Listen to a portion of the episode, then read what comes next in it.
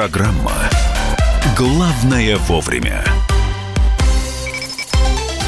Здравствуйте, друзья. Программа «Главное вовремя». Прямой эфир. Радио «Комсомольская правда». Мария Баченина здесь. И Михаил Антонов. Здравствуйте. Добро пожаловать. Присоединяйтесь к нам. Мы будем обсуждать, как э, с вас хотят взять лишних денег. В том числе.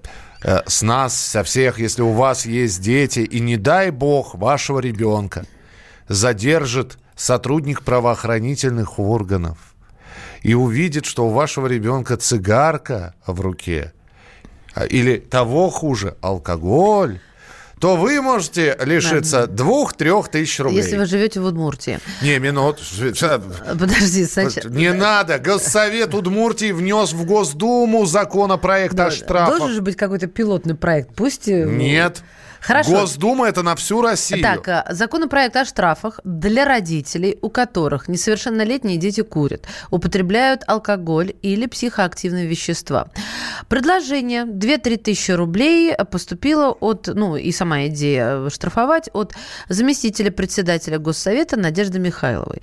Мы безуспешно пытаемся уже сутки связаться с инициатором этого предложения а, Надеждой Александровной, но она категорически не берет трубки. Но по ее но, словам... Знаете, есть да. такая пословица, назвался груздем, полезай в кузовок. Надежда Михайловна, надо бы ответить. Они, они, внесли зак... они, они внесли законопроект. Там все прописано. Принятие такого закона позволит повысить ответственность родителей за поступки детей и поможет оградить детей от вредных привычек. Когда я это читала, да. у меня склад... тут же картина нарисовалась, что мой сын, ну да, я не знаю, сколько ему будет, 10, 11, 12, 13, 15, э, решил попробовать. Так. И тут его накрыли. Да, и тут его накрыли, и минус 2000. Плохо следишь за сыном.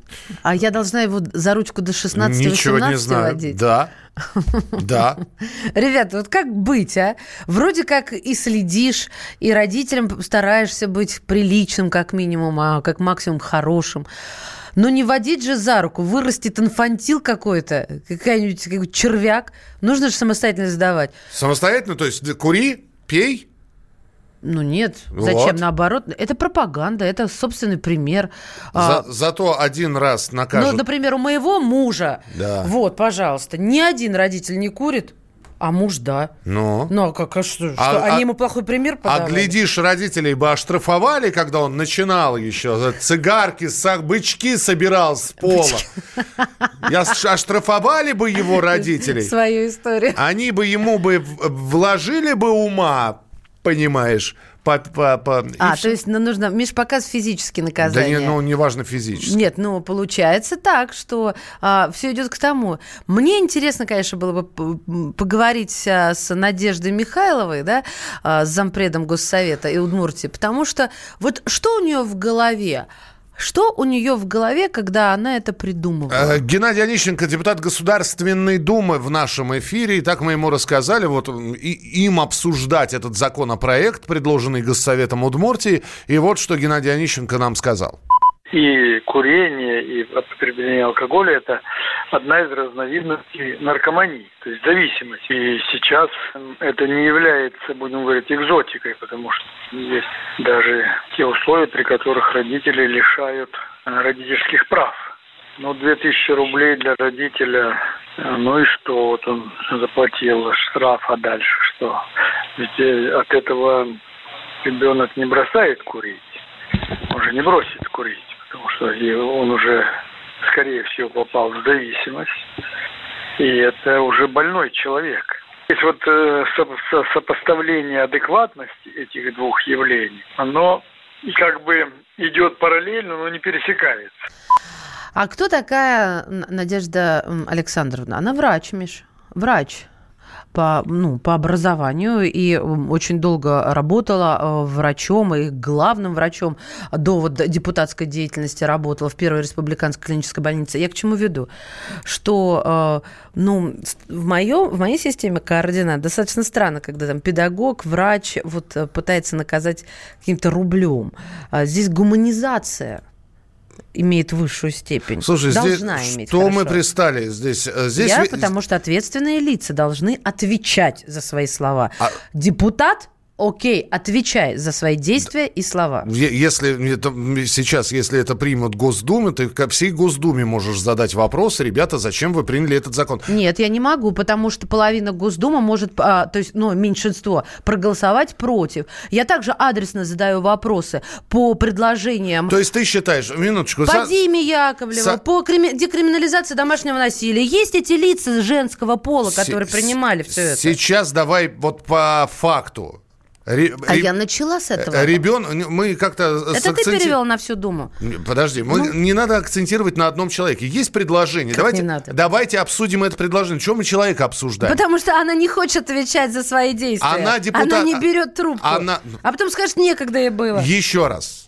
Еще раз, предлагают штрафовать. Ну, мы будем обсуждать, почему депутат трубку не берет. Нет. Давайте, давайте обсуждать. Мы будем обсуждать, откуда пойман, у депутатов, пойман пьяный ребенок, 14 лет. Сейчас закончу предложение, чтобы мы не скандалили. Откуда у депутатов, которых мы выбираем, появляются такие мысли. Вот здесь Виталий Валентинович будет идти по коридору Милонов? Спроси. А он при чем? А у него тоже мысли появляются. Он периодически... Ну, то есть он должен быть с ней знаком. Она в Удмуртии, он здесь, э, то в Питере, то в Москве. Ты хочешь спросить, откуда у депутатов появляются мысли? Тебе депутат Я ответит. думаю, люди понимают, почему это задают такого рода риторический вопрос. Мы тратим сейчас время вместо того, чтобы обсуждать. Пойман ребенок с сигаретой, 13-летний. Пойман ребенок с алкоголем, пьяный ребенок, например. А вот слушайте, мне утирает нос. Назвалась груздем мать Отвечай, вы тоже ответственное лицо.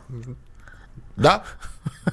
Молодцы. 8 9 6 7 200 ровно 9702. И телефон прямого эфира 8 800 200 ровно 9702. Александр, здравствуйте. Здравствуйте. Добрый день. Добрый. А, вот вроде неплохое предложение. А с другой стороны, а кто же будет этим вопросом заниматься? Кто же будет ловить детей? Опять милиция, вернее, полиция, которой, простите, и так не хватает. Мне кажется, это самое зловредное предложение со стороны депутатов. То есть и так у нас сейчас идет разгул преступности, а тут еще милицию, полицию, вернее, на отвлекать на детей, на несовершеннолетних, чтобы они их за сигаретами следили. Я вам от, от, более того, я вам больше скажу. А кто будет следить? У нас принят закон о животных, что собаки без поводков выгуливает. кто, бу, не, кто будет следить за, за тем, чтобы э, не парковались на газонах? Да я согласен, не, некому следить. То есть... А, начнут, сделают приложение мобильное, будете стучать. 8 800 200 ровно 9702. Сергей, здравствуйте.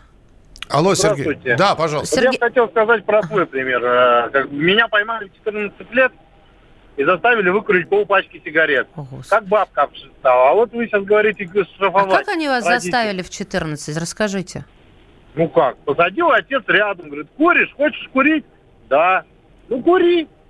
И вот я курил, пока не позеленел. А он не боялся, что у вас токсический шок будет и сердце остановится? Если бы он сын своего потерял, мне вот интересно. Ну, наверное, в тот момент об этом не думал. Вы, вы сейчас а... кури, курящий или нет? Нет. А дети у вас есть? Трое. А вы бы так со своим ребенком поступили? Ну, я думаю, нет. Потому что, ну да, ну ладно, я, я не буду осуждать. Родителей не надо осуждать, их надо прощать, э, просить у них прощения и уважать. По-другому не надо. Ой, господи помилуй. Вось... Что-то прям, вот знаешь, вот даже обидно становится. А, давайте штрафовать депутатов за непопулярные, вредные для народа решения. Вот какое э, предложение поступило на Давайте, WhatsApp. только в чем вред этого решения, я до сих пор понять не Миш, могу. ну вред в том, что это сотрясание воздуха и трата наших народных денег. Потому что у нее РАЦ предложения равно нулю. Вот эта рациональность этого предложения. Действительно, кто будет ловить? Это первое. Во-вторых, кто будет отвечать? В-третьих, а в чем логика с э, юридической юридической точки зрения. В чем? Я не могу с 14-летним пацаном в свое рабочее время, в которое я должна работать, чтобы обеспечивать и его, и семью, и себя, а, ходить там, допустим, на тренировку или там в магазин, или на прогулку. И тут он закурил. Может быть, это первая сигарета, может, он действительно уже зависим, как Онищенко сказал. Так. Но он от меня скрывает. Я не телепат? Нет. Да, но после того, как То его... То есть я его плохо воспитываю, после... это однозначно получается так. Нет, после того, как его поймали и, и на тебя наложили штраф, ты отдала 2000 рублей, и ты провела со своим сыном профилактическую беседу, и вполне возможно он понял и перестал курить. А теперь внимание для тех, кто, возможно, понял, считает, что табачная зависимость считается сильнее сильнее, чем алкогольная. Именно поэтому... И это заболевание, которое нужно лечить, а не разговоры разговаривать. Именно поэтому э, это нужно в зачатке давить. Вот он, а может, это уже не зачаток? Может, это уже все, не зачаток. Тогда плохо смотрим за ребенком. Ну, Миш, ну ты же, ну что это за советские, коммунистические какие-то, знаешь, Ну, например, вот когда я закурил, лозунги. у меня мама на второй день унюхала, что я курю постоянно. Миш, а у другой мамы, э, слушайте, я сейчас, конечно, мы уйдем в риторику, а у другой мамы перегородка искривлена. А знаешь, какой процент тех, кто не ощущает запахи? Я тебе скажу. Какой процент? Но Ребят... большинство-то у нас запахи ощущают. 8 800 200 ровно 9702. Олег, очень быстренько, пожалуйста. Доброе утро, Михаил Мария. Ну, вы знаете, конечно, маразм крепчает. У нас уже полстраны нету, 300 городов надо уничтожать. Сколько там останется? А мы о курении. Что за депутаты, ребята? Это же вообще дикость какая-то, а?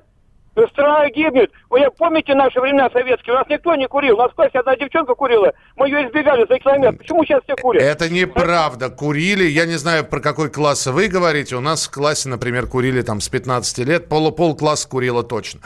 Достаточно камер видеонаблюдения около школы. Вот тебе фиксация нарушений. Угу. Детей надо наказывать. Я своего сына за то, что он своровал деньги из дома, отвез на КПП колонии общего режима с одновременным пояснительным разговором.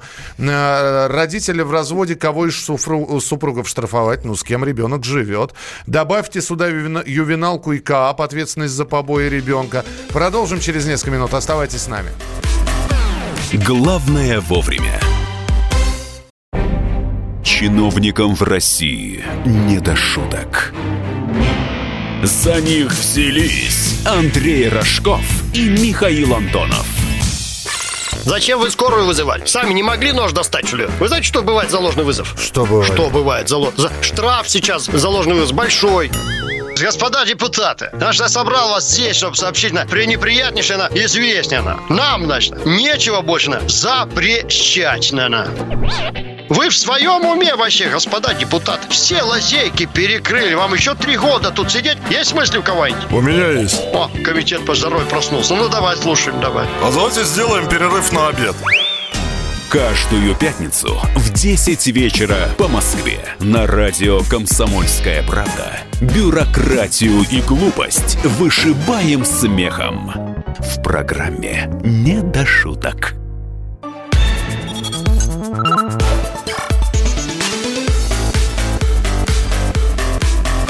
Программа «Главное вовремя».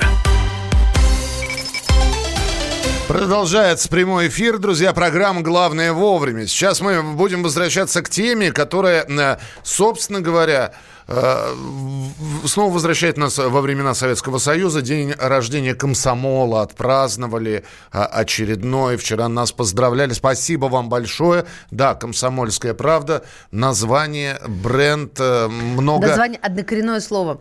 А, ну, ребят, ну, мы сейчас же не, не об этом. Мы напрасно ты сказал, на мой взгляд, что возвращает во времена Советского Союза. Ведь идеология не такая. Она там отсутствие идеологии в этом предложении. Хотят возродить комсомол комсомол. Да, но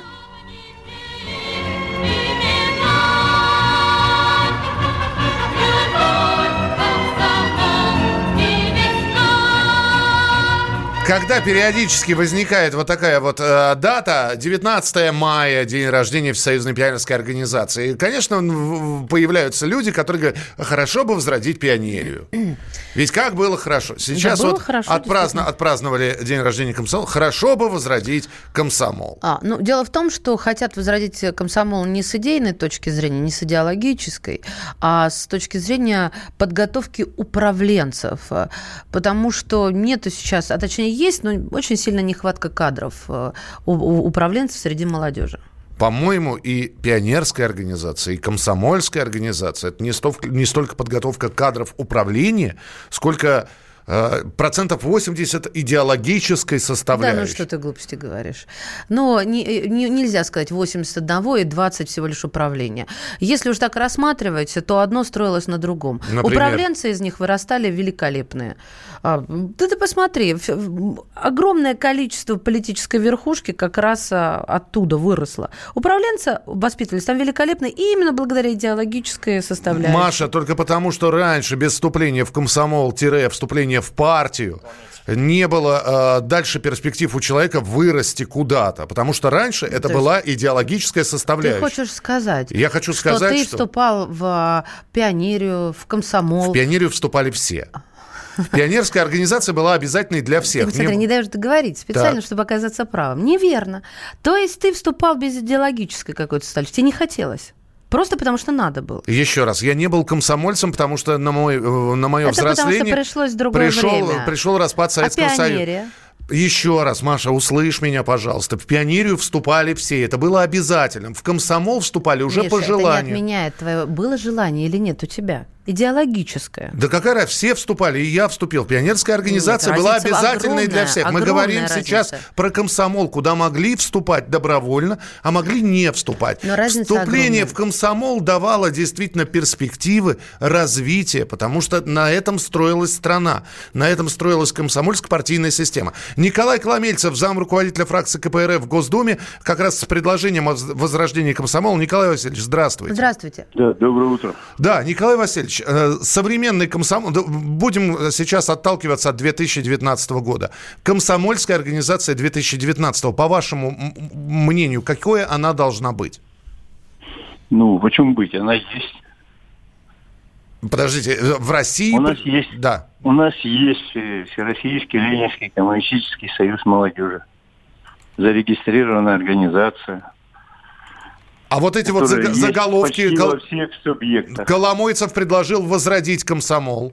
То есть они... Я не Коломойцев, я Ой, Коломейцев. Коломейцев, простите, ради бога. Да, Николай Васильевич, а вот эти вот заголовки, а, которые, где написано, что вы предложили возродить комсомол, а что возрождать, если он Ну, уже есть? э, э, Где, где заголовки? В средствах массовой информации.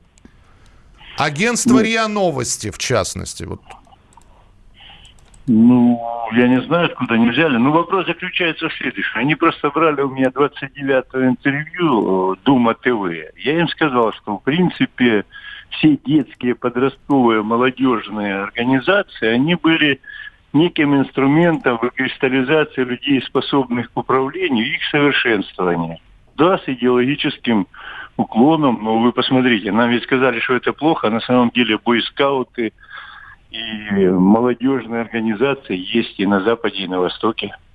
Почему? Потому что всего 7% людей способны к управлению э, от рождения.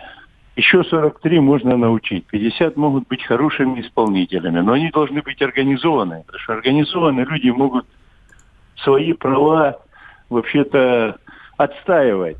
Они организованы, это толпа. Вот нас превратили в толпу. А, Николай Васильевич, а нынешние, да. нынешние Кстати, комсомольцы? есть указ президента. Российской Федерации, который почему-то не выполняется. Как раз о возрожде- о возрождении э, пионерских организаций. И ну, в ряде школ они есть. Указ президента о возрождении пионерских Да, организаций да, есть? Да, детских, подростковых организаций. А, детских, подростковых. Вы что? А, не, просто Вы услышал не слово... слышали, что ли, об этом? Услышали слово пионерские вы произнесли, поэтому... Ну, а пионер это что такое? Это передовик. Нет, пионер это первый. Ну, Пио- а передовик это не первый? Ну, передовик это э, лу- лу- лучший, наверное, из тех, кто Да. есть. А, Николай Васильевич, а нынешние Да. комсомольцы, вот вы говорите, нынешние комсомольцы, а, которые существуют сейчас, Да, они- да. а- Исаков Владимир, первый секретарь комсомола России. а, в- и давайте соединим это со словом управленцы. Они э, действительно занимают какие-то должности управляющие, они э, чем-то Ну, в руководят. органи- Они в, в организации, конечно, есть центральный комитет, есть областные комитеты, есть местные отделения. Ну, то Как есть... положено по закону о политических партиях, они все выполняют. А, ну то есть Ну, они возгла- не в этом. возглавляют партийные организации, да, своего уровня. Я понял, да. Конечно, конечно. Все, Но они спасибо. учатся управлять. Учатся. Но без, без этого же ничего не бывает. Ясно, принято. Спасибо большое. Все, услышали вас, комсомольцы. Уже есть Николай Коломейцев, зам руководителя фракции КПРФ в Госдуме. Ну, Мне даже сказать. а мне тоже нечего сказать. То есть каких кадры, какие кадры, чем занимаются, управляют, очень чем управляют партийными отделениями. Но мы с тобой не закончили, знаешь, а, наш спор. а, И вот некоторые слушатели, некоторые слушатели действительно не понимают, потому что слышат, как хотят. Допустим, желание было огромное, были переживания, а Маша гонит порожняк. Уважаемые, я как раз об этом и говорю. Миша говорит о том, что нужно было всем, все и шли. А я говорю, что с идеологической точки зрения многие и сами хотели, даже если бы не нужно было всем. Но ну Поэтому вот... кто порожняк, да, вы еще подумайте. Дмитрий даже. из Новосибирска пишет, нет, Михаила в комсомол обязывали вступать и дальше поясняет. Не навязчиво, но убеждали. Да ты же об этом и говорил. Вы знаешь, хочется иногда за грудки схватить какого-нибудь Дмитрия и сказать, ты чем слушаешь? Вот понимаете, э, здесь вот в том-то и, смы- и смысл, что не обязывали, а не навязчиво, но убеждали вступать. И совершенно была другая история в конце 80-х годов, когда уже никого не призывали вступать в комсомол так активно, как это было в 70-х годах. Потому что в 70-х годах представить человека... Не в комсомоле было сложно. Не, да. Миш, ну ты же меня услышал. Я тебя ты услышал. Ты меня услышала, что это не всегда было по обязаловке. И, и все-таки, э, я еще раз, я по-прежнему, как человек, который ведет программу про 70-е, 80-е и ну, 90-е годы, я вам могу что? сказать, молодежные организации были построены в большей степени на идеологии. Возможно ли сейчас это сделать? Павел Краснорудский, председатель Российского союза молодежи с нами на прямой связи. Павел Павлович, здравствуйте. Здравствуйте. Да, здравствуйте. А, идеология важна или в современном обществе это уже не нужно? Просто надо какой-то идеей, и это не обязательно идеологическая идея. Это может быть просто клуб по интересам. Объединить как можно больше людей. Вот вам и возрождение комсомола.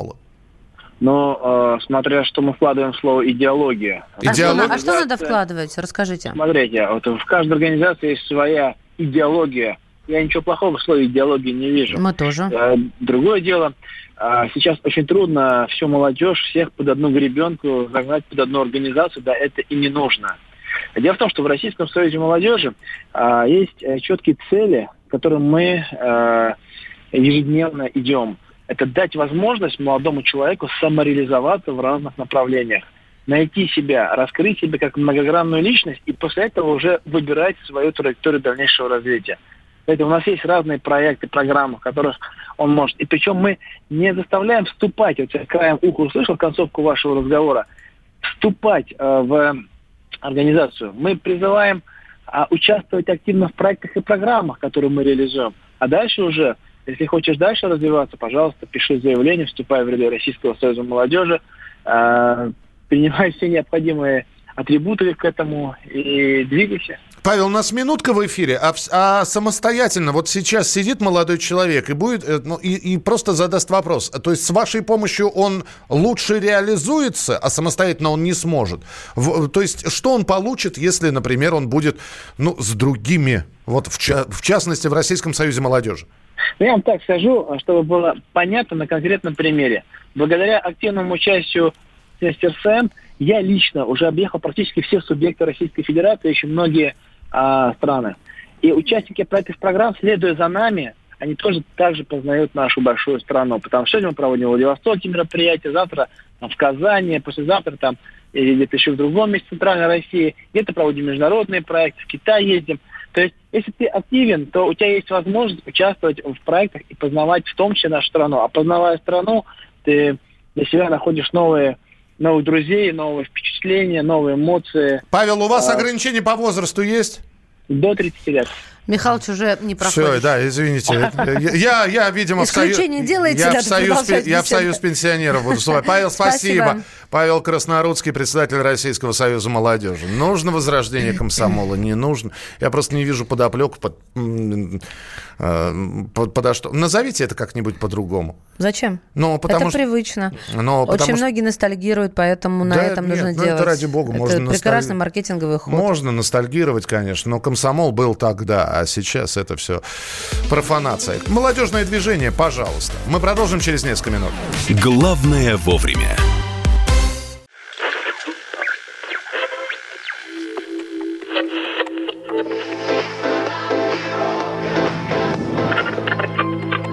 Челябинск, 95,3. Пятигорск, 88,8. Самара, 98. Новосибирск, 98,3. Ставрополь, 105,7. Краснодар, 91,0. Красноярск, 107,1. Благовещенск, 100 ровно и 6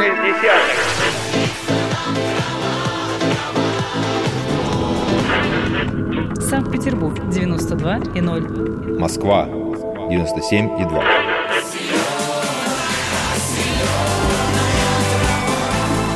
Радио «Комсомольская правда». Слушает вся земля.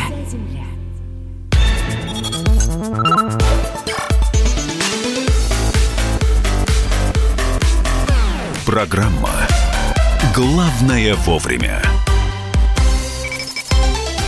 Продолжается прямой эфир. Давайте мы сейчас будем говорить про моногорода. Здесь Мария Баченина. Михаил Антонов. Сразу несколько новостей. Новость первая. В России могут вдвое сократить число моногородов, получателей государственной поддержки. То есть сейчас города получают, то есть берем общее количество моногородов, которые получают государственную поддержку, сокращаем наполовину. Что такое моногород? Давайте напомню, а то как звучит... Э, Просто я сейчас напомню. Да. Государственную поддержку, потому что старая программа развития моногородов признана неэффективной, и но, подготовили новую программу. Она обещает постоянные рабочие места и инвестиции, но поддержку государства получат не все. А теперь, пожалуйста, mm-hmm. что такое моногород? А, моногород – это город, который образовался вокруг одного градообразующего предприятия. Население не бо- более, простите, более трех тысяч человек. И вот из этих трех тысяч, а, вернее, из, этих, из этого населения не менее 20% работают на предприятиях одной компании. Ну, вот, как правило, это, эта компания или это предприятие обеспечивает 50 и более процентов валовой продукции и всего города, и муниципального образования и так далее. Итак, существует градообразующее предприятие, которое неожиданно закрывается. Угу. как город живет, как выживает. А, кто-то на господдержке. И вот теперь, значит, новая программа. Обещают постоянные рабочие места и инвестиции, но поддержку государства получат не все. Очень многие после этой новости стали писать.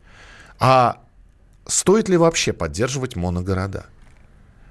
Может быть, каким-то образом э, э что-то другое делать.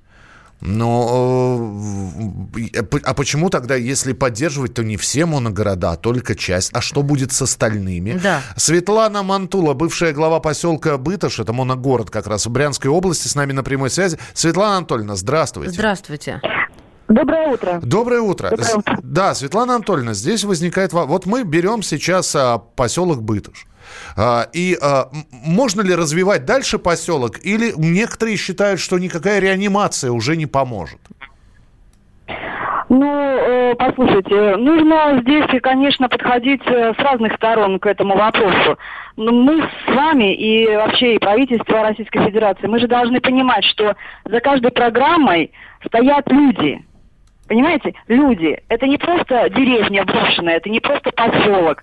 Это моногород, в котором живут люди, в котором живут э, пожилые люди, трудоспособные, дети – и мне кажется, просто так нельзя бросать э, э, населенные пункты и моногорода без поддержки. Это неправильно. А, вот, Светлана Анатольевна, вот я с вами согласна, но это все идет от незнания, по крайней мере, в моем случае. Смотрите, поселок Бытыш э, и Белая Березка вашей Брянской области, да, а еще летом Минэкономразвития включил в 11 самых проблемных российских моногородов. И теперь перестанет э, финансироваться. Да, вдруг фина- фина- финансирование прекратится. А что, что, что станет с жителями, которых опрашивали всю дорогу, и все им не нравилось? Ну, вот как, как нам сообщают, что постоянно опросы были, и все время они в, отрицание, в отрицательные результаты уходили. Но, тем не менее, вопрос остается. А что станет э, с людьми, которые живут в Быташе? Ну, скорее всего, те пенсионеры или люди предпенсионного возраста, которые здесь живут, они так и будут доживать здесь, а молодежь просто уедет. Уедет в Москву, уедет в соседние города потому что перспективы для молодых людей и трудоспособных людей здесь не будут. А если бы финансирование продолжилось, перспективы э, были бы? Да, Конечно, однозначно. Ну, то есть вот сейчас, пока финансирование есть, перспективы тоже есть. А сколько сейчас... Да. да, да, конечно, да. Да, Светлана Анатольевна, сколько сейчас в Бытыше э, человек?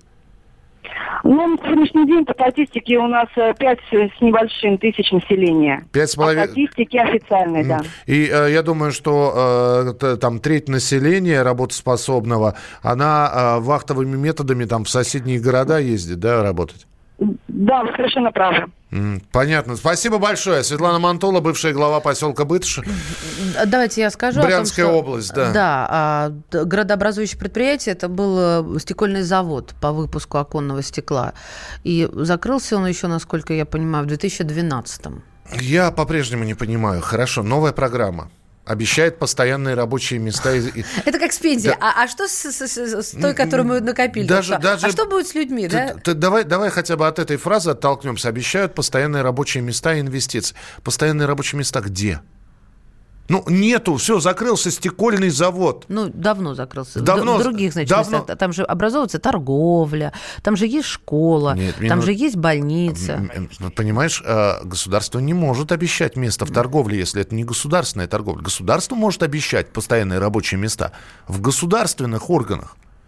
Где? Очень, очень все... Это, это во-первых, да. А потом тот, тот закономерный вопрос, хорошо, э, как, как будете решать? Кого спасать? кого не спасать. Это вы, вы посадите команду логистиков, которые будут, значит, смотреть вот это вот здесь, вот туда, вот этот вот город спасаем, а этот что? Вот кого будут спасать, а кого нет, мы сейчас эм, поинтересуемся у профессора Российской Академии Народного Хозяйства и Государственной Службы, эксперт в области региональной экономики Сергей Раевский в нашем эфире. Сергей Васильевич, здравствуйте. Да, добрый день. Слушаю. Кого, как решить, кого спасать, а кого нет? Если вопрос идет и стоит про моногород, где городообразующее предприятие закрылось недавно или много лет назад? А, дело в том, что э, точка зрения о том, что э, моногорода, они разные, она имеет под собой основание. А, потому что э, год назад, когда проводилась классификация 319 моногородов или монопрофильных городских поселений, оказалось, что не все э, из них находятся в сложном социально-экономическом положении. Если взять за точку отсчета 319 моногородов, то у нас с наиболее сложным социально-экономическим положением категории 1 отнесены 94 моногорода. Категории 2 э, с имеющимися рисками ухудшения социально-экономического положения 154. А вот э, третья категория со стабильной социально-экономической ситуацией 71 моногород. То есть не все моногорода э, являются депрессивными или находящимися в состоянии кризиса. Э, есть моногорода, где э, основное градообразующее предприятие вполне себе нормально функционирует в настоящих условиях, и большой поддержки такому городу смысла давать, видимо, и нет. Итак, Сергей Васильевич, еще да. раз, для того, чтобы было понимание, из 390, ну, будем говорить, из 4... 319. 309, из 319 моногородов, а, а, значит, э, признаны, ну, такими с, э, с плохими... Наиболее сложными. С наиболее сложными и с худшими, э, и с, с признаками ухудшения чуть ли не там больше половины, две трети, по-моему. Да, да, ну, если сложить, то примерно получается 248, да. Но они все же разные, понимаете? И тут надо смотреть конкретно. Э, по городам, насколько они имеют возможности для дальнейшего развития без внешней поддержки. Я сейчас приведу, да, извините, пожалуйста, я сейчас да. приведу пример самого знаменитого, но это даже не моногород, это, это э, тоже был город, который, э, градообразующие предприятия там стояли, это американский Детройт, где да. закрылось автомобильное производство, и государство не стало поддерживать Детройт. То есть да, по, а, да. просто, просто город Детройт опустел. Совершенно да. верно. Да, Совершенно верно. и э, туда приехало чернокожее население, они организовали, сейчас Детройт фактически практически из многих гетто состоит. Вот. Процесс там так и не налажен, и тем не менее. Государство даже не стало заниматься проблемами города Детройт. Это ваши проблемы. У нас немножечко по-другому, я правильно понимаю? Да, у нас по-другому, потому что есть города, э, которые без господдержки просто не смогут выбраться из э, той депрессивной ситуации, в которой сейчас они находятся. И вот эта форма поддержки, она, в общем-то, найдена, э, когда этим моногородам, которые находятся в сложном положении, дается статус территории опережающего социально-экономического развития, и что вполне себе э, позволяет привлекать новых резидентов, которые могут дать э, дополнительный объем продукции, занять население, которое Э, временно не занято ввиду вот такое депрессивного состояния основного градообразующего, градообразующего предприятия. И в этом смысле, да, конечно, у нас есть моногорода, вот, чуть менее ста, которые обязательно нуждаются в этой государственной поддержке. И возможно, что именно они и останутся э, вот, в рамках нового предложения, которое сейчас обсуждается. Остальные моногорода, они э, могут функционировать более-менее успешно и тем самым обеспечивать занятость населения, которое проживает в этих моногородах. Спасибо. Я, Да. я бы разделил это, Да, просто, просто тогда, извините, пожалуйста, буквально на полминуты вопрос. Да, Э, конечно. Сергей Сергей Васильевич, то есть появятся на карте России белые, могут появиться белые пятна, то есть города, которые, в которых не будет населения, да? Эм, Не думаю, что так будет, потому что признаться, э, куда переселять население из э, существующих моногородов, э, мне трудно представить, потому что объем жилищного строительства в таких небольших городах он достаточно небольшой. Да, спасибо большое. Просто нам здесь как раз пишут люди. Спасибо, Сергей Раевский, профессор Российской Академии Народного Хозяйства и Госслужбы, эксперт в области региональной экономики. Ну вот э, э, есть такой город Маршанск. Классный, тихий город. Кстати, там табачная Там фабрика была ДТЗ знаменита. прекрасная была, там Тамбовская область. Работы нет. Все едут в Тамбов. Вот, пожалуйста. Интересно, мясо спасут? Не знаю. Э, планомерное уничтожение России. Все закрыто везде, производства нет. Воркута умирают. Это ваше сообщение, которое вы присылаете. 8 9 6 7 200 ровно 9702. 8 9 6 7 200 ровно 9702. Ну вот еще, э, все крупные города, образующие предприятия, работают не на бюджет региона и города, а на Москву и Питер. Так вот и загибаются. Это уже не в первый раз я слышу. Э, В общем, очень хочется увидеть список моногородов, которые получат государственную поддержку, и, соответственно, узнать, кто ее не получит, а дальше а, узнать, каким образом город дальше будет выживать. Мы продолжим через несколько минут. Рубрика «В коридорах власти». Дмитрий Смирнов появится в эфире. Главное вовремя.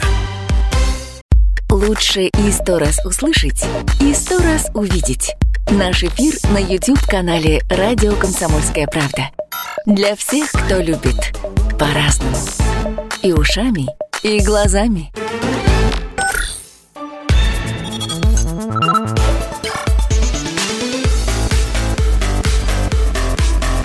Программа «Главное вовремя».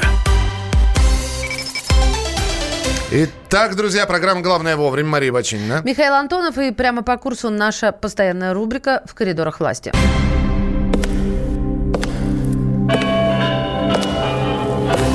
В коридорах власти.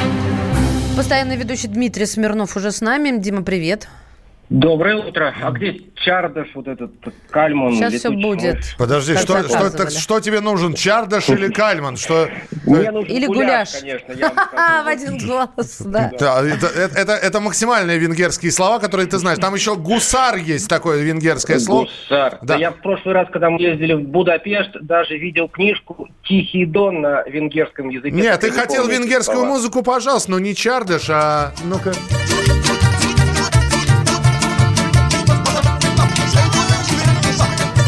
Пожалуйста, Дим, все специально для тебя. Вверх, как сердечко гастролирует. Это, это нет, это венгерские цыгане, да, специально для Дмитрия Смирнова. Теперь Итак, не капризничай. итак, в Венгрии. Венгрия в семи- фактически в 75-летие начала стратегической операции наступательной советских войск в Венгрии Владимир Путин едет туда же. Никаких намеков, просто так получилось. Мгм. Освобождение Будапешта. Да, а, большую роль мы, конечно, в этом сыграли. Я, я вот сейчас сижу и вспоминаю, э, ведь недавно был какой-то скандал, и я боюсь э, ошибиться, а, кто в нем участвовал, в Венгрии или Польше, когда начали рассказывать, что Россия тут ни при чем, ну, Советский Союз. Ну Нет, да ладно. венгры так не делают. Не делали, там все в порядке да. с ними, да, Са- то есть дружественно. Добрососедские. Мгм. Самое- Добрососедские соседи. Да, самое главное, что э, если там вспоминать Венгрию и Октябрь, то вспоминаются, естественно, венгерские события, которые происходили в октябре 1956 года, но о них мы говорить не будем. Сегодня э, рабочий визит, э, кстати, э, говорят, что будут обсуждать э, с- вместе с Орбаном Владимир Путин э, экономику и международную проблематику, но я так понимаю, что повестка дня, она достаточно такая э, сжатая и скупая на информацию. Ну, она не так, чтобы сильно сжато и скупая, там действительно переговоры э, экономические, в первую очередь, конечно, там это энергетика, да, это продолжение строительства атомной электростанции ПАКС-2, ну, российский газ, который каким-то образом должен все-таки, наверное, другим путем, не только через Украину добираться, уметь до Венгрии. Ну и, соответственно, там еще есть культурно, даже религиозная немножко программа. Ну, они, наверное, вот там уже по факту мы расскажем завтра. Хорошо. А, накануне э, была встреча с Садовничем, накануне было открытие памятника Евгению Примакову, накануне э, э, была встреча с президентом Кубы. В, да. в любом порядке, что было интересного? Да, что запомнилось? Кубинец, наш друг, которого вы знаете, как зовут, он похвалил Владимира Путина за то, то что тот хочет, понимаете ли, или пытается, по крайней мере, сломить США. Вот. Владимир Путин как-то так... Вроде как он и не пытался особо, может, само получается. Но, но после менее, этой похвалы... Похвалу заслужил. А, пообещал кубинский президент приехать еще раз через полгода. Во-первых, когда будет теплее, во-вторых, когда будет юбилей как раз 70-летия победы. А наша а... общая победа, сказал он кубинец. А разве не э, в обратку он Путина к себе пригласил? И к себе он Путина тоже пригласил. Вот, может быть, сейчас Владимир Путин, ну, тут повод задуматься, в общем-то, о нашей судьбе. Если сейчас Владимир Путин по дороге на саммит АТЭС в Чили и саммит БРИКС в Бразилии еще и решит залететь на Кубу, ну, я даже и не знаю, в общем-то. Я даже и не знаю, как график теперь свой составлять. Они вот график, он разрастается буквально, как снежный ком. Они сейчас Все твои планы, Дим, рушат, да, не глядя просто. А, хорошо, Дим, ну и еще тогда. А, завтра, если я не ошибаюсь, у вас Калининград по плану. Да. После Венгрии-то. Удобно. В Калининграде будет как раз госсовет по медицине, по вот этому, эм, понимаете ли, доступности первоначального вот этого этапа, который Владимир Путин каждую неделю практически собирает всех причастных, и вот решили, что тут хватит уже обсуждать в узком кругу, давайте в широком, вот прям госсовет, это шире некуда, в общем. А Калининград выбран не специально или случайно, или... Ну, я не знаю, можно, конечно, какую-то конспирологию выводить, что в Калининграде совсем плохо, или в Калининграде совсем хорошо. Но я думаю, что просто вот выбрали как одну из точек на карте. И к Венгрии, опять же, так вот поближе. Так. Да. А все. да, кстати, вот я хотела спросить, а есть человек, который отвечает за подобную логистику, чтобы учитывать и необходимость посещения разных регионов, и чтобы они были по дороге? Ну, если честно, наверное, все-таки это там тут по дороге не сильно связано. Это так. Э, просто госсовет готовится там за полгода аж, поэтому Просто такой вот один госсовет был. Ну, так и скажи, говоря, есть Волске, такой а теперь... человек. Ладно, Дима. Там не, не просто человек, там есть целое Департамент. Это, управление госсовета, поэтому, знаешь. Дим, Там спасибо тебе, бо... спасибо тебе большое. Гуляш остывает. Беги. А, Дмитрий Смирнов, ведущий рубрики «В коридорах власти». О визите Владимира Путина в Венгрию вы обязательно услышите в нашем эфире. Встретимся в начале следующего часа. Мария Бачинина. И Михаил Антонов. А... Самара 98,2. Ростов-на-Дону. Иркутск. 89,8. 91,5. Владивосток. 94. Калининград. 107,2. Я влюблен в тебя, Россия. Казань. 98,0. Нижний Новгород. 92 и 8. Санкт-Петербург. 92,8. Волгоград. Москва. 97 и 2. Радио «Комсомольская правда». Слушает вся страна.